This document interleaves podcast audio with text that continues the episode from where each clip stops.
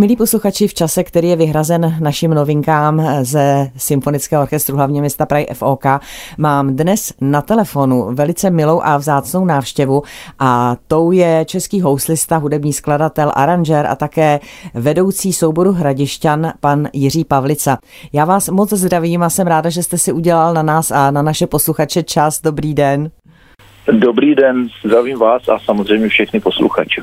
Tak my si povídáme dnes především proto, že v úterý 28. listopadu v půl osmé večer ve Smetanově síni obecního domu se uskuteční koncert, na kterém budete vy, bude tam také Hradišťan a bude hrát i symfonický orchestr hlavně města Prahy FOK pod dirigentskou taktovkou Stanislava Vavřínka. A tento koncert bude jedním z celé řady koncertů, které jste pro letošek připravil a spolu se svými přáteli také připravil v rámci svého letošního životního jubilea, ke kterému si samozřejmě dovolíme vám moc a moc pogratulovat, především popřát hodně zdraví a hodně radosti z krásné hudby. Ať se vám daří i nadále. Já. Já moc děkuju a ano, hlavně ať se nám daří, ano. ať můžeme hrát a zpívat. Přesně tak a my se na ten váš pražský koncert moc těšíme. Samozřejmě bude celá řada i dalších koncertů, k tomu se také ještě dostaneme, ale to kulaté číslo, já si to tedy dovolím říct, ta sedmdesátka, to už znamená pěknou řádku krásných hudebních zážitků. Když se otočíte, máte vůbec chuť a čas otáčet se a trošičku bilancovat, nebo hledíte jen ku předu? Ale já jsem vždycky se díval spíš na to, ne co jsem udělal, ale co mám udělat. Nicméně přece jenom to výročí vás, nebo to jubileum vás trošku přinutí se poohlídnout, takže jsem se tak malinko poohlídnul i v rámci programu, ale nechci se tím zas až tolik jakoby eh, zabývat, opravdu znovu se chci dívat, eh, co je potřeba ještě udělat. Naši posluchači vás dobře znají, jak už jsem říkala, jako houslistu, skladatele, aranžera a především asi nejvíc jako tedy vedoucího souboru Hradišťan. Vy jste vystudoval, řekněme, klasické housle, když je to ošklivě takhle řečeno, ale tomu folkloru jste se začal věnovat, co já vím, velice brzy. Vy jste vlastně do Hradišťanu nastoupila, převzal jej snad ještě během studentských let, tak čím to bylo, že vás to takhle táhlo k té lidové muzice? Já jsem opravdu do Hradištanu nastoupil ještě vlastně jako středoškolák a pak, když už jsem studoval muzikologii na Univerzitě Palackého na fakultě, no tak tenkrát už jsem vlastně převzal tu kapelu, ale co vás k tomu vede? No tak samozřejmě to, že pocházím z nějakého kraje, kde ta tradice je velmi živá. A když to všechno má ještě základ a podporu v rodině, no tak pak, když se to sečte, to znamená, rodina je základ, pak to okolí vedle toho školský systém, který u nás byl a je dobrý, který taky v tomto kraji přál tomuto žánru, no tak pak se to tak sečte, ale já jsem, když jste změnila ty housle, já jsem se vždycky víc považoval možná za autora, nebo těžko říct, prostě všechny ty profese hudební mi byly blízké, takže když jste změnila konzervatoř, tak, tak to byla muzikologie, ale vedle toho taky skladba na Janáčkové akademii muzických umění. Ale to je všechno jenom místá výbava, protože stejně tou největší školou je život sám a ta muzikantská škola byla opravdu velice univerzální a to, po čem jsem toužil asi snad od jak živa, tak se dotýkat všech hudebních žánrů. Základ je, jak jste říkala, v rodině a v tom, co dostanete do vínku. Ale já jsem samozřejmě chtěl zkoušet ještě další a další hudební věci a experimenty. Ano, vy jste se teď dostal k tomu, na co jsem se v podstatě chtěla zeptat v následující otázce, protože vy, když jste do Hradišťanu nastupovala, přebíral jste jej, tak se jednalo více-méně o výhradně folklorní soubor, ale vy jste v řadě rozhovorů a také i u nás na klasiku před asi dvěma, třema lety v pořadu z archivu osobností u Ivana Dlaska říkal, že vy ten Hradišťan dnes nevnímáte jako ryze folklorní nebo pouze folklorní soubor. Kam se posunul ten Hradišťan a ta hudba, kterou vy teď děláte se souborem? Máte pravdu, že když jsem jej přebíral, ani nechci říct tu číslovku, no v 70. letech minulého století, tak to byla vynikající kapela, ale zabořená hodně v té tradici. A já jsem už vlivem toho všeho, čeho jsem se hudebně dotýkal, tak jsem chtěl, aby ta kapela byla daleko všestranější, univerzálnější a smyslem celého toho mého snažení bylo, mít výrazové prostředky, které dokážou, řekl bych, vyjadřovat obsah, který velmi souzní se současným světem. Ano, vychází to z tradice ale já jsem pak samozřejmě obohatil ten soubor o různé nástroje, například při historických výletech proti proudu času, tak tam se nabízí různé repliky či rekonstrukce zapomenutých nástrojů. To byla jedna z cest. Druhá cest byla jakési crossoverové fúze folkovými, jazzovými, ale i rokovými hudebníky a potažmo samozřejmě se symfonickými nebo komorními orchestry. A tam se vlastně pomalu dostáváme k té spolupráci třeba se symfonickým orchestrem FOK. Tak to všechno pro mě dává smysl tím svorníkem je opravdu vyjádření nějakého obsahu. Obsahu, který souzní s naším světem, s problémy, které řešíme my a to, jestli k tomu člověk využije výrazové prostředky toho či onoho žánru, nepovažuji za nejpodstatnější. Já považuji za podstatné, abychom lidem sdělovali jisté zprávy o životě, o tom, co bylo, jest a bude a tak dále, ale to jsme v takové té filozofičtější rovině.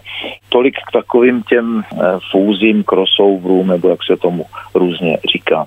Ano, vy jste teď právě říkal, že jste spolupracoval s muzikanty nejrůznějších žánrů. Dalo by se z toho vypíchnout nějaké velmi zajímavé setkání, třeba nejkurioznější, nebo na které vy sám nejraději vzpomínáte, které se uskutečnilo takové jako nezvyklé, třeba v mhm. rámci toho Ono by stačilo se dotknout vlastně jenom těch spoluprací, které byly zaznamenány na nahrávkách nebo na kompaktních discích. Takže to byl samozřejmě komorní orchestr Leoši Janáčka, symfonické orchestry, ať už Filharmonie Brno, ať už FOK, ať už Janáčko a Filharmonie Ostrava, anebo Bohuslava Martinu Zlín. Ale na CD třeba jsme se ukázali s Vlastou Redlem a Alge Flekem nebo s Emilem Vyklickým a nebo, a to možná, tam jste možná směřovala otázkou ty spolupráce, já jsem se nechtěl omezovat jenom na bych řekl, český či moravský rybník. Po roce 89, kdy se nám otevřely hranice, tak ty spolupráce se rozvíjely přes hranice, nejenom tedy státu, ale kultur, kontinentů a to, co je zachyceno na CD je třeba spolupráce s japonským multiinstrumentalistou Jaskazem nebo altajskými hrdelními zpěváky, ale to, co si myslím, že rezonovalo hodně, byla spolupráce s jihoafrickým Dizu Plajkýzem, vynikající znalec této kultury, hudebník, zpěvák, ale vlastně i teoretik, protože on učí na univerzitě v Kapském městě a já sám jsem tam za ním mnohokrát byl a vlastně i někteří muzikanti z Hrdištanu jsme tam absolvovali u něj, bych řekl, workshopy, protože on má žáky nebo studenty z celého světa. Tak to možná, tam jste možná viděla, že to byla jedna z takových těch zajímavých spoluprací. Ano, ano, určitě. Vy jste zmínil, že se z velké části cítíte být také především skladatelem. Když bychom se bavili o té vaší kompoziční práci, píšete na zakázku nebo píšete na základě toho, že vás osloví nějaký text. Co jsou vaše inspirační zdroje? Dalo by se to nějak charakterizovat? Charakterizovat se to dá, že jsou to všechny možné výzvy. Ať už je to to, že máte něco na srdci a chcete se k tomu vyjádřit hudebně, tak vznikla před já nevím, 25 lety Misa Brevis Pastoralis, Malá vánoční mše, nebo celý projekt vlastně hudebně taneční s choreografkou Ladislavou Košíkovou, kterému jsme dali název o slunovratu, na básně a na skácela. To všechno byly věci, které přicházely do života, ale stejně tak se vlastně člověk nebrání tomu, že vás osloví někdo scénické hudby, třeba k divadelním inscenacím nebo k filmům, Nakonec jeden z nich byl eh, o Cyrilu a Metodějovi, tedy o těchto, kteří k nám přinesli kulturu, písmo a jakési nové duchovní rozměry. Tak k tomuto filmu jsem psal tenkrát muziku, ale ono to tomu předcházelo to, že vlastně ty staroslovenské texty mě oslovovaly a těch moravských chorálů, jak jim obecně říkáme, jsem napsal daleko víc. A tady se vlastně, když se nad tím zamyslím, tak se tady sejde to, že něco děláte, k něčemu tíhnete. Je to ta vaše osobní touha se nějak realizovat a pak do toho přijde nabídka, normální pragmatická nabídka, film a tam se to propojí. Tak já myslím, že to ideální stav, když můžete dělat to, o čem vaše srdce touží, abych tak vzletně řekl, a zároveň do toho přijde nabídka a vy to můžete realizovat a spojit. Ano, to je ideální, když se to potom potká, tak říkajíc. Já jsem říkala, že v rámci toho letošního jubilea budete mít celou řadu koncertů, ať už je to ve Zlíně, v Ostravě, Havířově, Pardubicích, Hradci Králové, Liberci, v Teplicích, v Brně, Plzni, v Prostějově a tady také v Praze. A v Praze to bude, jak už jsem říkala, 28. listopadu, kdy Hradišťan a vy tedy budete vystupovat spolu se Symfonickým orchestrem hlavního města Prahy FOK, ale pokud vím, tak ta spolupráce s FOKem už je letitá, je to tak?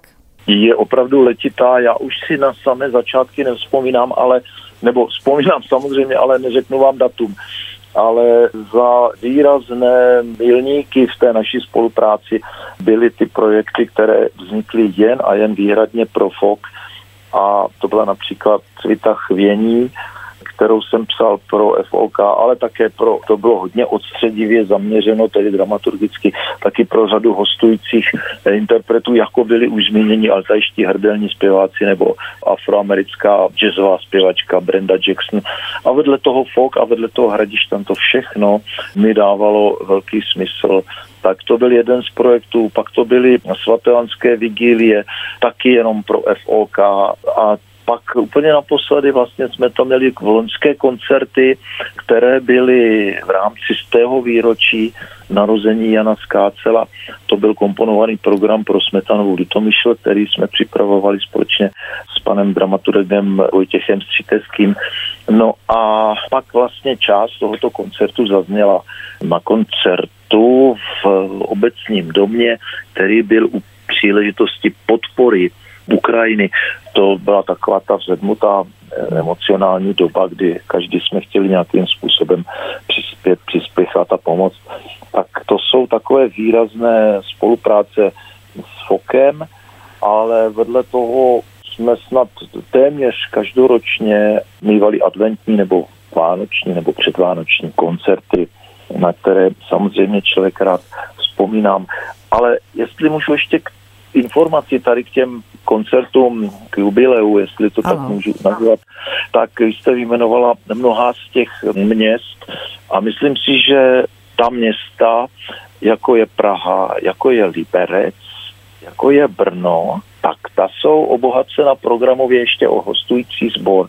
V Praze to bude Karmina Bohemika, který vede Věra Hrdinková. Ostatně jsme na půdě rozhlasu, ona vede eh, dětský pěvecký sbor Českého rozhlasu. V Liberci to bude Severáček. No a v Brně to bude koncert Filharmonie Brno a Kantilénou Brno. Tak to všecko nějak snad zvládneme a těším se a jde o to se i nejenom fyzicky, ale i psychicky se na to připravit, protože je to takový ten věčný koloběh předávání energie. Člověk chce dát něco divákům, posluchačům, ale oni zase nějakým tím záhadným způsobem, oni vám to vracejí a pak se to vlastně dá všechno vydržet, tak to bych si přál, aby to bylo i tak to, aby to bylo i letos. Tak vy jste vlastně už tím pádem i naznačil, co na těch koncertech, včetně toho pražského, bude. Já ovšem musím říct, že valná většina z nich už je naprosto vyprodána, včetně toho pražského, kde jsem se dívala, že tam jsou poslední místa na Varhaní Empoře, která by ještě byla možná k dispozici. Nicméně ten koncert už byl vyprodán dlouho dopředu a vy už jste tedy naznačil, že tam budou i hosté. Mimochodem tady se v katalogu píše, že tam bude i jisté překvapení v podobě vystoupení mladého talentovaného hosta. A já si troufám říci, že to bude asi váš syn, houslista Marek. Bude to tak? Mm, no je to tak. Já jsem to chtěl tak jakoby tajít jako překvapení, ale ono to stejně probleskne a prosákne. Tak nakonec proč ne? Tak my jsme vlastně si to tak trošičku už vyzkoušeli na jednom z koncertů s jeho Českou filharmonií, protože jsme nenašli termín a my už jsme vlastně tenhle koncert hráli už letos někdy na jaře a tam se to, i ten host se náramně osvědčil, tak já se těším na to, že se osvědčí i tady na všech těch ostatních koncertech a a tak mám z toho radost, tak bych rád, aby mi ta radost zůstala. No. Já myslím, že kdo se jen trošku pohybuje v oblasti klasické hudby, tak ho to samozřejmě muselo napadnout, protože váš syn Marek je velice úspěšný. Před zhruba dvěma lety, tuším, vyhrál akademii, Luhačovickou akademii manželů Hudečkových a tak dál a ty jeho úspěchy dále pokračují. Takže je to jistě milé, když vidíte, že máte pokračovatele v té rodinné tradici a že sám si tu hudbu vybral, jestli je to tak. Ano, já jsem ho absolutně do ničeho nenutil, bych si to nikdy nedovolil a dokonce jsem byl překvapen, když pak přišel s tím, že by eventuálně a tak dále. No tak jsem říkal, tak jestli to opravdu myslíš vážně, tak pak musíš začít cvičit. On to skutečně takhle vzal vážně a já mu držím palce. Ano, a ty úspěchy už naznačují, že má ještě krásnou cestu před sebou. Tak já vám, pane Pavlico, moc děkuji, že jste si na nás udělal čas. Samozřejmě přeji spoustu nadšených diváků nejen na těchto těch gratulačních koncertech. My vám moc děkujeme za tu radost a krásu, kterou nám hudbou předáváte a budeme se těšit, že tomu bude tak i nadále na dalších koncertech, nejenom na téhle té šňůře, ale i v budoucnu. Tak ať se vám daří a hodně zdraví přejeme. Já moc děkuji a tak ať je nám dopřáno předávat lidem něco hezkého, pozitivního a dělat druhé šťastnými, protože pak jsme vlastně šťastní i my. Děkuji ano, moc. Ano, já taky moc děkuji. Mějte se moc hezky a naslyšenou. Mhm, naslyšenou.